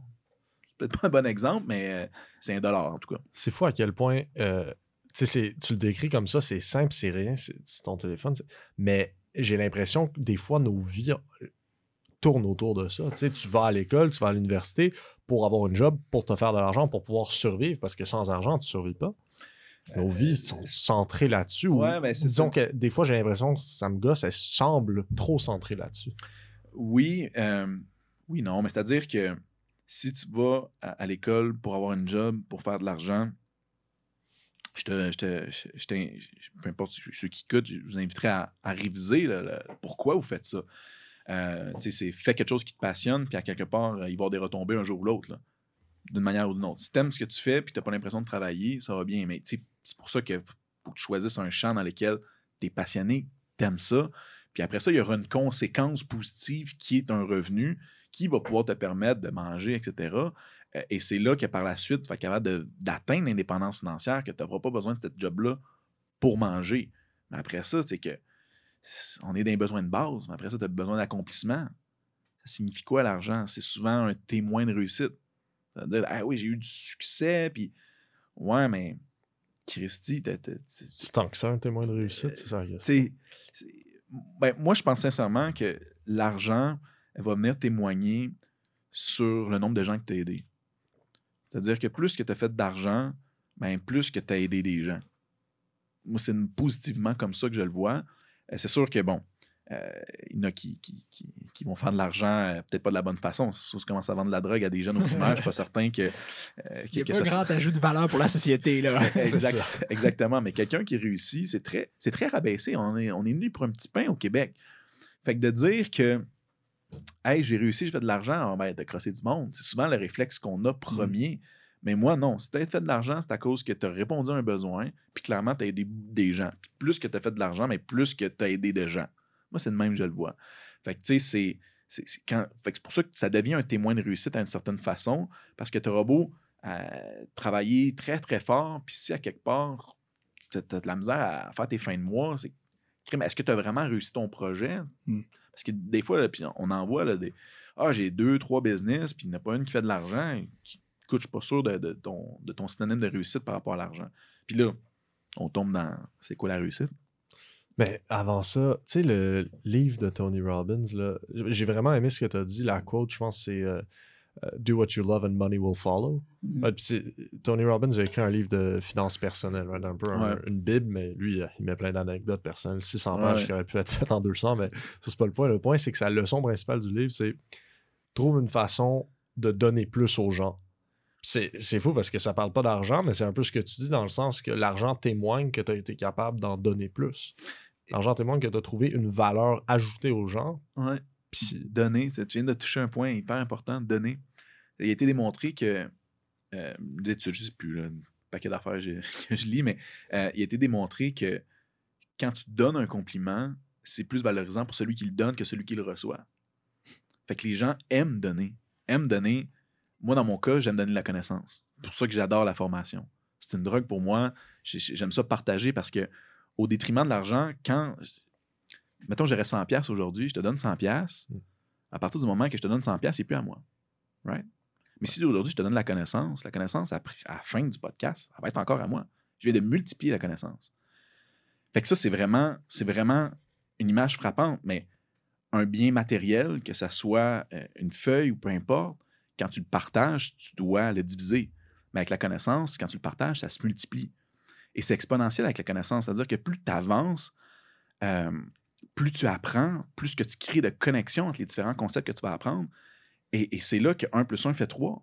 Parce que là, tu fais comme Ah oui, j'ai appris ça quelque part. Puis c'est sûr que vous avez déjà eu ce réflexe-là. Tu es comme Ah oui, puis là, tu fais un lien avec un autre patente que tu as appris. Ouais. Là, tu fais comme Hey, c'est malade ça. Ben, c'est ça, c'est 1 plus 1 fait 3.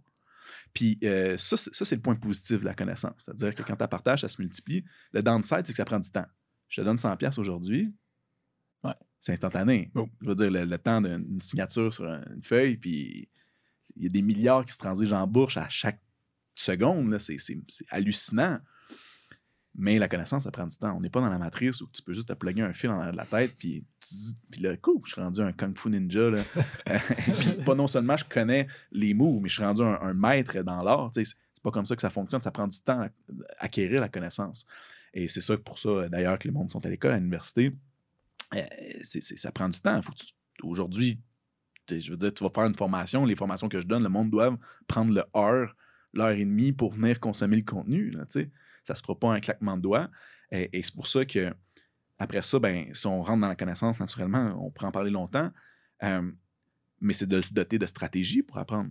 Parce que si je te dis, OK, tu vas passer une heure pour apprendre un concept, mais que tu retiens 10 ton heure n'est pas super bien investie. Mais si je te dis que tu mets des stratégies en place, puis que ça va faire en sorte qu'au lieu de retenir 10 tu vas retenir 40 ou 50 de, de notions, tu viens de quadrupler ton temps. C'est comme je te disais, tu préfères-tu être payé 20 pièces ou 100 pièces C'est exactement ça. Puis, euh, avec la connaissance, ben, j'arrive à un point, mais plus que tu apprends à apprendre, plus que tu vas garantir ton succès. Parce que peu importe dans quelle situation tu vas te retrouver, si tu es en mesure d'apprendre ce que tu as besoin d'apprendre pour avoir du succès, que ce soit la communication qu'on a parlé un peu plus tôt, que ce soit la gestion de tes finances, tu es, condamné au succès. Là. Condamné au succès. C'est inspirant, ça. T'es-tu C'est inspiré, vrai. Charles? Moi, je... Ben, moi, je le suis. Moi, je le suis. Mais c'est quoi pour toi le, le succès? On parle de, de succès, puis là, évidemment, On le, titre du podcast. On rentre là. On rentre là, j'ai envie de Faut dire. toujours parce que, là. parce que honnêtement, j'ai vraiment aimé ta, le point de vue de dire la connaissance. C'est quelque chose que tu peux. Ça se multiplie, puis tu n'as même pas besoin de donner. tu sais, Je te donne pas une pièce, une pièce ici, puis là, je l'ai plus. Puis je, je- je trouve tellement l'image belle, surtout quand on aspire à, à avoir du succès. Mais quelle est ta définition du succès? Euh, tu sais, le, succès, c'est de définir son propre succès. Mon succès ne sera pas forcément le tien.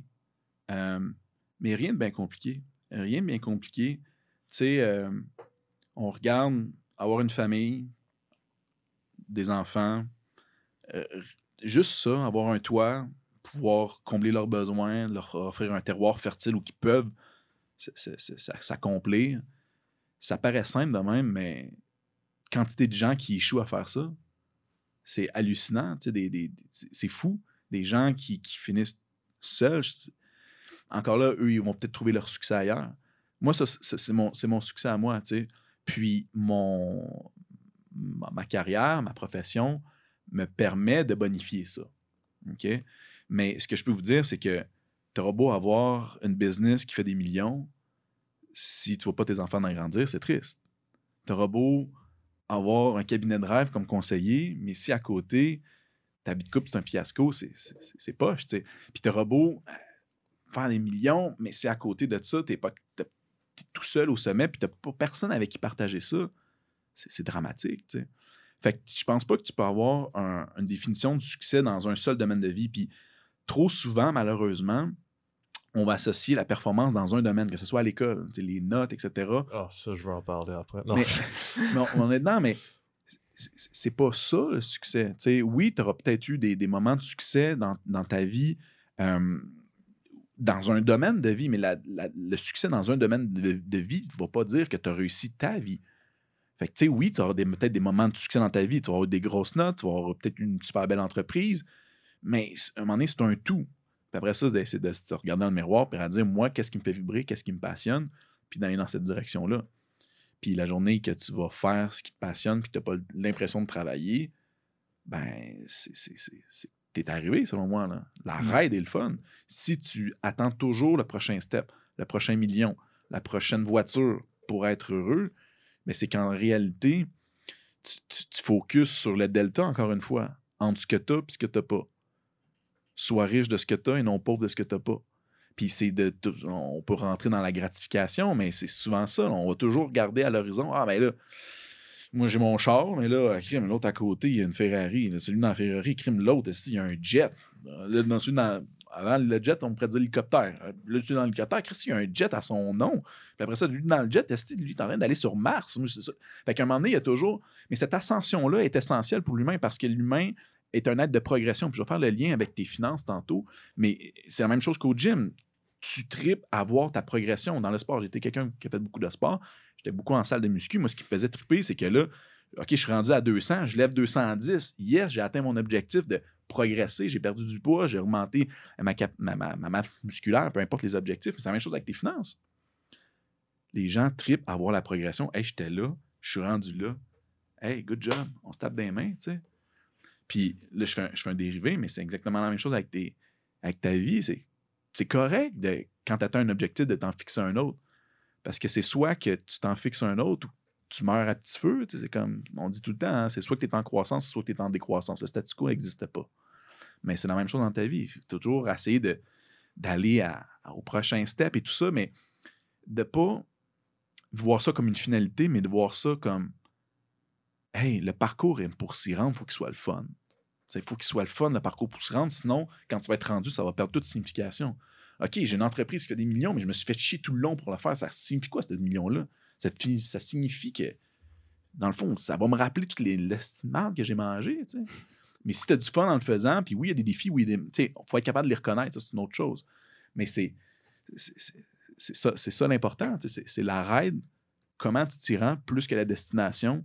Euh, puis à un moment donné, ben, c'est du travail continu. C'est-à-dire que tu n'es jamais arrivé. Puis c'est épuisant de se dire qu'on n'est jamais arrivé en réalité. Tu montes, tu montes, tu montes. Puis à partir du moment que tu vois le dessus du, Hey, je, suis rendu, je suis rendu. Il y a une autre montagne qui se dresse à l'horizon. Exactement, ça continue. Mais c'est de continuellement être euh, en mode, dans ce mode-là, je pense, qui est, important. Puis, dernier lien que je veux faire, c'est avec les entrepreneurs, c'est exactement la même chose. Un entrepreneur, ah, je travaille 70 heures, je, travaille 24 heures sur 24. Là, des fois, c'est sûr qu'il y, a des jours que. Mais c'est épuisant, mais si tu n'es pas fait pour ça, moi, je vis avec. Si je me lève le matin, j'ai une bonne idée, je vais l'écrire sur mon sel, je vais écrire à mon adjoint, je fais Hey, je viens d'avoir une idée, on pourrait faire ça, par moi au meeting. Mais c'est un, un, mode de vie, l'entrepreneuriat. Euh, le fait d'être. C'est pour ça que je dis que je suis entrepreneur avant d'être planif, mais ça fait en sorte que je deviens un bon planif pour les entrepreneurs, que je comprends la réalité. Mais c'est une passion. Fait que, tu sais, moi, de, c'est pas un fardeau, moi, de, de, de, de travailler, d'être ici. De, je veux dire, c'est ça que j'aime, donner de la formation, c'est ça qui me fait vibrer. Là fait ultimement, enlève-moi pas ça. Fait que, oui, il y a des conséquences positives d'argent, mm. naturellement. Fait qu'on revient à faire la boucle sur c'est quoi l'argent, mais c'est une conséquence positive à, à, des partenaires. Dans mon cas, c'est la connaissance que je vends. C'est ça, l'économie de la connaissance, c'est ça. Je vends des connaissances, le monde ne sont pas à payer pour ça. Pourquoi? Parce que justement, ils préfèrent avoir euh, du pré-marché euh, puis moi-même, je suis un gros fervent du e-learning. Je trouve ça malade. je veux dire, où, va être rendu l'éducation universitaire dans 5 ou 10 ans, je ne sais pas. Euh, mais c'est fou comment tu es capable de bien euh, structurer un contenu au niveau pour la, maximiser l'intégration, l'assimilation de ça. C'est fou. Là. Tu, peux regarder quelque chose en boucle dix fois, en accéléré, dans ton podcast pendant que tu t'entraînes, dans ton, dans ton, dans, tes écouteurs pendant que tu t'entraînes. Je veux dire, on est loin du cours magistral, il faut que tu écoutes le prof en avant. Là. Mm. Puis, fait que tu sais, c'est, en tout cas, moi, c'est, ça qui me fait triper au niveau de la connaissance. Puis, c'est ça pour pourquoi que les gens sont prêts à payer pour la connaissance, c'est pour l'organiser. Parce que si tu regardes aujourd'hui, la connaissance est accessible à tout le monde. Là. Ouais. Demande à ton sel n'importe quoi, il va te répondre. Mais on est tout trop paresseux. Fait que si tu me dis à moi, écoute, moi, je vais être conseiller financier, euh, je veux faire une meilleure gestion de mes finances, ben moi, je vais te le packager comme un trio Big Mac, je vais te donner, hey, c'est ça que tu as besoin. C'est ça que tu as besoin. Perds pas ton temps à aller faire telle, telle, telle, telle formation comme moi j'ai fait en finance. Ça m'a servi. Ça m'a servi, mais. ça t'a servi à, ne pas, à savoir ne pas quoi. c'est ça. Dire ou ne pas quoi faire. On, peut dire ça, mais tu sais, si j'aurais pu maximiser vraiment dans mon champ de vraiment ce que je voulais, puis ça aurait été plus positif probablement, parce qu'on a un paquet d'affaires qu'on apprend qui ne sont pas vraiment en lien avec où qu'on veut aller. Avec, ben c'est ça, quand, quand tu payes pour une formation puis qui est parfaitement ciblée avec, ce que tu recherches, c'est là que tu vas chercher beaucoup de valeur parce que moi, je dis pas que le temps, c'est de l'argent, je dis que l'argent, c'est du temps. C'est-à-dire que l'argent, c'est du temps. C'est-à-dire que le, je veux dire, le, temps que tu vas prendre à faire ta pelouse, ben, c'est un temps que tu peux pas faire à faire d'autres choses, à rapporter un revenu. Euh, et tout ça. Parce que on, on, on va fermer la bulle assez vite. la- la- le temps, c'est de l'argent. Je veux dire, va voir quelqu'un sur son lit de mort, puis il dit, comme, il s'en calisse. tu. Ouais. il s'en- fout. tu. Mais de comprendre que quand tu portes une action, quand tu es sur les réseaux sociaux, en réalité, c'est de l'argent que tu perds. Mm. Tu sais, D'un matin, je te, ferai un, je te ferai un exemple. Je dirais, on ouvre une boutique ensemble, OK? Puis le monde va pouvoir venir dans notre boutique, ils vont payer 20$ pour s'asseoir puis regarder des, des, des, des, des- des- des- des singes pisser contre le vent. tu tu comprends-tu? Ou regarder des, des. Personne qui ferait ça. Mm. Mais c'est fou parce que quand tu passes 20 minutes, une demi-heure, une heure sur les réseaux sociaux à regarder quelque chose, ben c'est ça. Encore là, c'est de déterminer ton salaire horaire, ça aussi, c'est une autre affaire. Mais de dire, OK, ben là, je viens de passer une heure à faire ça. Quand je regarde mon salaire de l'heure avec le potentiel que j'ai, Asti, ça m'a de me coûter 100$. piastres. C'est comme je te dis, à chaque fois que tu ouvres ton Netflix, il faudrait que tu mettes un 50$ piastres dedans. Tu fais comme, Calique, tu l'ouvrirais moins souvent. là. C'est une belle façon de voir la vie. Ça, c'est l'argent, c'est du temps. Donc, dès que tu gaspilles du temps, c'est comme si tu payais. en fait. Puis qu'est-ce que tu veux dire par rapport au 100%. salaire horaire? Qu'est-ce que, qu'est-ce que tu veux dire? Parce que tu n'es pas nécessairement payé quand tu, quand tu regardes Netflix, mais qu'est-ce que tu veux, ouais, qu'est-ce que tu veux dire par là? Euh, surtout en entrepreneuriat, c'est un peu plus vague. Quelqu'un qui est salarié, c'est un peu plus précis. Tu sais, je fais 50$ piastres de l'heure, 30$ piastres de l'heure. C'est mon taux horaire. tu sais. Mais euh, ultimement, comme entrepreneur, c'est un peu plus vague. là. Tu sais, C'est quoi les retombées précises d'un- d'une heure que j'ai mis dans un meeting? Mais une façon de le calculer, si tu fais 100 000 par année, tu regardes le nombre d'heures que tu fais, tu fais 100 000 divisé par le nombre d'heures que tu as fait, puis ça va donner ton salaire horaire. Hmm. tout simplement. Fait que, tu sais, euh, des fois, j'en entends souvent euh, Ah, ben moi, ça me relaxe, faire ma pelouse, etc. Ouais, mais écoute, euh, au lieu de faire ta pelouse, tu pourrais peut-être avancer ton projet qui te fait triper aussi, tu sais. Puis, au lieu de faire ta pelouse, tu ferais passer du temps avec tes enfants. Au lieu de faire ta pelouse, tu faire bien des affaires. Je comprends que ça te relaxe, là, mais ça peut finir par te coûter. Si je te dirais, OK, ben je te donne 200$ pour pas faire ta pelouse. Ah. Peut-être que tu ferais pas, tu sais. Ben, c'est ça, quand, quand tu payes quelqu'un à faire quelque chose, euh, ben, c'est un peu ça, parce que lui, c'est son domaine d'expertise. Fait que lui, il va le faire deux fois plus vite que toi. Mieux aussi. Je sais pas comment vous faites vos pelouses. Moi, c'est ouais, c'est ouais. assez simple la méthode. Ouais, mais déjà, là, si t'as une pelouse, c'est bon. ouais, peut-être la plus de ta mère. euh, Ouais, non, c'est ça. C'est chez ma mère. là, Je vais pas vous cacher. mais mais, mais c'est ça, pareil, tu sais. euh, c'est c'est de faire cette relation-là, de dire, OK, mais pendant que je prends mon temps pour faire ça, ben, je peux pas faire ça. À un moment donné, c'est un coup d'opportunité qui est infini. Mais là, c'est un cercle vicieux. Là, tu peux tomber dans le piège de dire que je ferai plus rien. Je vais rester comme. Je vais juste travailler parce que c'est là que je suis plus rentable. Mais donné, euh, c'est c'est comme tu vas payer quelqu'un pour élever tes enfants, tu vas payer quelqu'un pour faire la bouffe, tu vas quelqu'un. Tu donné, Ouais. c'est c'est- c'est- c'est faire attention de ne pas tomber dans le piège. C'est Un bien équilibre. important. Ouais, un équilibre, le fameux équilibre. Fait que ça, c'était ma définition de succès. Hey, on est, la on s'est promené, définition- là. Il y a tellement d'affaires là-dedans. Peux-tu. A- ben, en fait, j'ai surtout aimé la, la partie où est-ce que tu faisais allusion au fait que, comme, en général, le succès, c'est quoi? Puis après ça, que tu as fermé la boucle avec les finances personnelles. C'était brillant. Mais euh, si tu avais. Puis je pense que, honnêtement, il y avait beaucoup, beaucoup de conseils dans tout ce que tu as dit à- qui s'appliquent aux jeunes. Mais j'aimerais ça te poser la question plus directement. C'est quoi un conseil que tu donnerais à une personne prenons, à l'université, aux études, qui commence sa vie, euh, afin d'avoir une vie dont il peut en être fier, avec du succès, comme tu l'as dit. Y a-t-il un, y a-t-il un conseil que tu pourrais donner? Ben, je- il y, en, il y en a probablement plusieurs. Vous pouvez venir nous voir, ça va me faire un plaisir au niveau des finances euh, de, de- de l'accompagner, mais euh, tu sais, il y a plusieurs choses dans ce que tu dis. De un, c'est d'apprendre à se connaître, d'être à, à son écoute. de- tu sais, Je suis un, je suis un fan de développement personnel quand même. Euh, puis je trouve que le développement personnel été beaucoup galvaudé. C'est-à-dire que des coachs de vie, il en, co- il en, en- il en pousse à tous les coins de rue. Euh, mais c'est dommage parce que c'est un travail continu tout ce que tu es en train de dire. C'est pas quelque chose, une recette, que, une phrase que tu vas lire, puis une phrase que tu vas écrire, puis que ça va être réglé. C'est du travail en continu. Euh, les problèmes avec le temps se complexifient.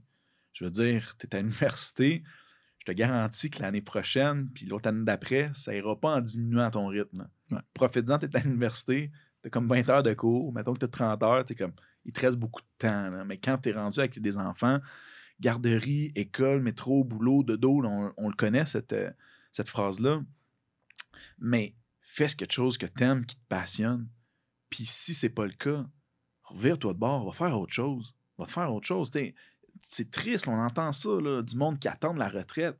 Comme s'il était prêt à mourir aujourd'hui, puis se dire, je vais revivre dans 40 ans. Tu sais, c'est comme, tabarnam, c'est triste. Puis là, qu'est-ce qui arrive, c'est qu'ils se réveillent à 40 ans, puis ils tombent en dépression. Mm. Parce qu'ils ont tellement, ils ont tellement vénéré, pas vénéré, c'est pas le bon mot, mais ils ont tellement attendu ce moment-là, puis finalement, Christy, c'est poche, tu sais, parce qu'il n'y a rien qui est fait triper. Fait que, tu sais, c'est de.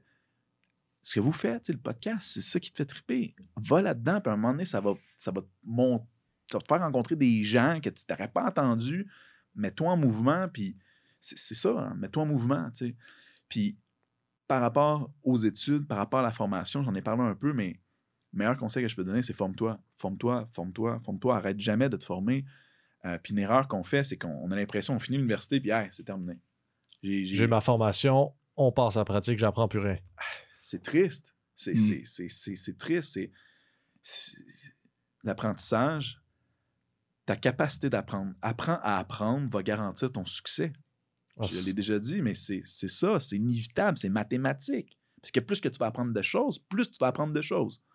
Puis peu importe dans quelles conditions que tu vas te retrouver, tu vas être capable d'apprendre ce qui va te sortir de la merde, qui va faire en sorte que tu vas créer une business à succès. Euh, mais tu sais, le marketing, il y a tellement de choses à apprendre que à partir du moment que tu es passionné de l'apprentissage, hey, c'est c'est- c'est- c'est fou, mais ça se développe, ça. Ça se développe. C'est pas quelque chose qui va arriver du jour au lendemain. C'est quelque chose qui se travaille, puis euh, lire des livres. euh, puis aujourd'hui, on est tellement gâtés. Là. Regardez ce que vous faites, les podcasts, les, les J'en donne plein de formations gratuites en finance personnelle. Euh, C'est c'est ça pour tout. Tu veux n'importe quoi, tout est partout en même temps. S'agit juste que tu le demandes. Puis Avant, là, dans les années 80, là, tu voulais apprendre de quoi? Il fallait être à l'université, dans les archives. Il fallait que tu fournisses une preuve que tu pouvais. C'est fou, là, c'était difficilement accessible. Fait que c'est- Profitez-en. ça nous ramène un peu aussi au début. Tu sais, on parlait d'entrepreneuriat. La chose la plus importante, c'est euh, de se lancer, justement. Puis ça m'a vraiment fait penser à ça quand tu as dit, conseil pour les jeunes, mettez-vous en mouvement, tu sais. Faites quelque chose, trouve, faites des erreurs, trouvez ce qui vous passionne. Puis j'ai adoré ce que tu as dit, apprendre à apprendre. Parce que plus tu apprends à apprendre, plus tu vas apprendre. Puis question, tu avais parlé de stratégie d'apprentissage. C'est quoi des bonnes stratégies d'apprentissage? Comment est-ce qu'on apprend à apprendre mieux pour que ce soit exponentiel? Euh, je pourrais t'en parler longtemps. J'ai une conférence là-dessus, mais euh, euh, ça va par logique. tu sais. Mets-toi dans une position d'apprentissage. Si je te dis, OK, tu vas à tes cours, euh, si tu t'es couché à 3 heures la veille, t'étais comme un vrai coup de poing. Je veux dire, tu, te réveilles. Est-ce que tu es dans une position maxim- maximale d'apprentissage?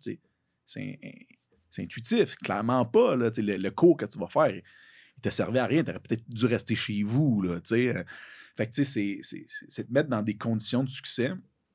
Euh, puis après ça, ben, si on rentre dans des, dans des stratégies plus mécaniques, euh, prendre des notes. Donc, prendre des notes, naturellement, euh, va faire en sorte que ton cerveau va synthétiser l'information euh, pour vraiment. euh, il, va, créer des raccourcis neuronaux, en fait. Dans le fond, que c'est simplement ça. Puis les prendre manuscrits, ça, ça a été prouvé que c'est encore plus qu'à l'ordinateur. L'ordinateur, ça va plus vite. Mais le fait de le mettre à la main, ça fait en sorte que tu es obligé d'écrire plus sommairement, de plus synthétiser l'information.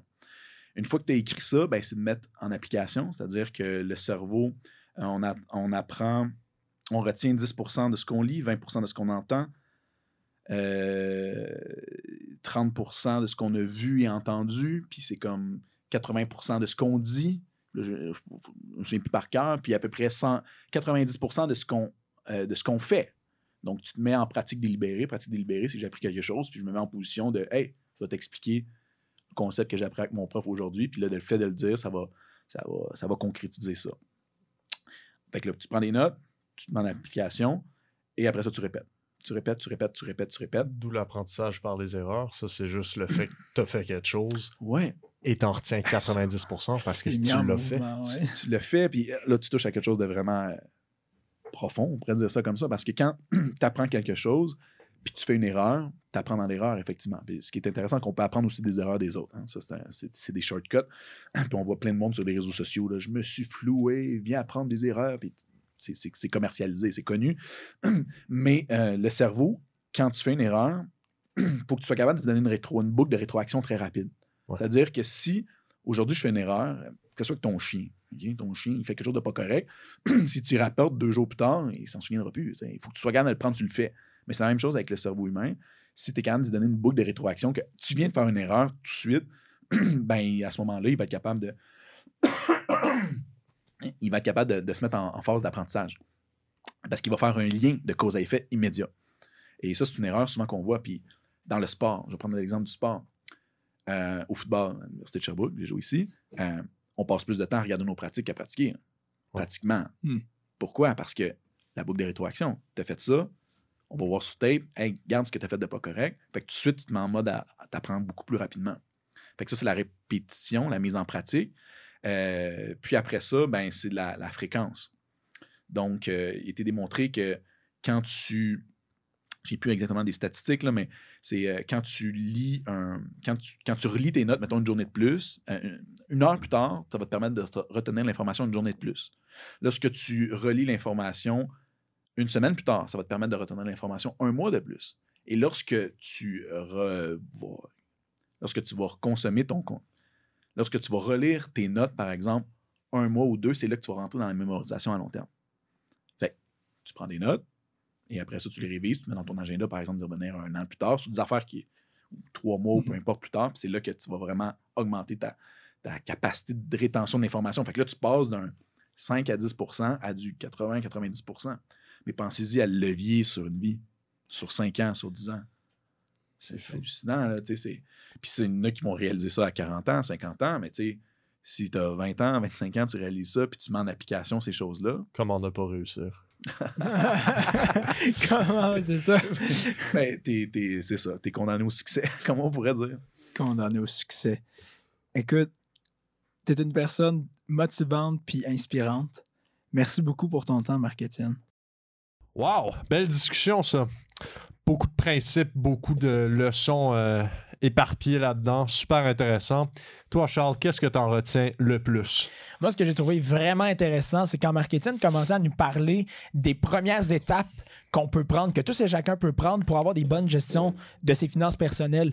Juste en faisant un tableau Excel avec ce que tu as, donc tes actifs, ce que tu dois, un peu tes passifs, ça donne une bonne idée de ce que tu as, puis après ça, tu peux faire une- un suivi au courant des années. Fait que C'est simple. c'est Puis on fait extrêmement pas ça, simple. mais c'est simple. Exactement. Fait que ça, j'ai particulièrement aimé. Toi, Paul? Ben moi, j'ai beaucoup aimé, il a dit une phrase à un moment donné, sois riche de ce que tu as et non pauvre de ce que tu n'as pas. Puis ça nous a mené un peu à regarder le, le parcours des gens plutôt que la finalité. Parce que c'est vrai que dans la vie, là, tu sais, on veut atteindre une note, on veut atteindre tel objectif et on oublie tellement qu'on a acquis et le parcours qu'on a traversé, les erreurs qu'on a fait, euh, comment on s'est relevé, euh, toutes les péripéties qui sont passées, qu'on garde, qui sont à l'intérieur de nous comme valeur ajoutée. Fait que le parcours, c'est la valeur ajoutée. C'est pas juste la finalité, mais il faut être capable de regarder son parcours et se dire Waouh, j'ai accompli quelque chose, j'en retiens beaucoup. Moi, c'est ce qui m'a marqué. Je suis vraiment d'accord avec toi. Fait que vous nous direz aussi si vous, vous avez des moments forts que vous avez préférés. Puis sinon, ben, on se revoit la prochaine fois. Merci beaucoup de votre écoute. Et si vous avez des idées d'invités, n'hésitez pas non plus.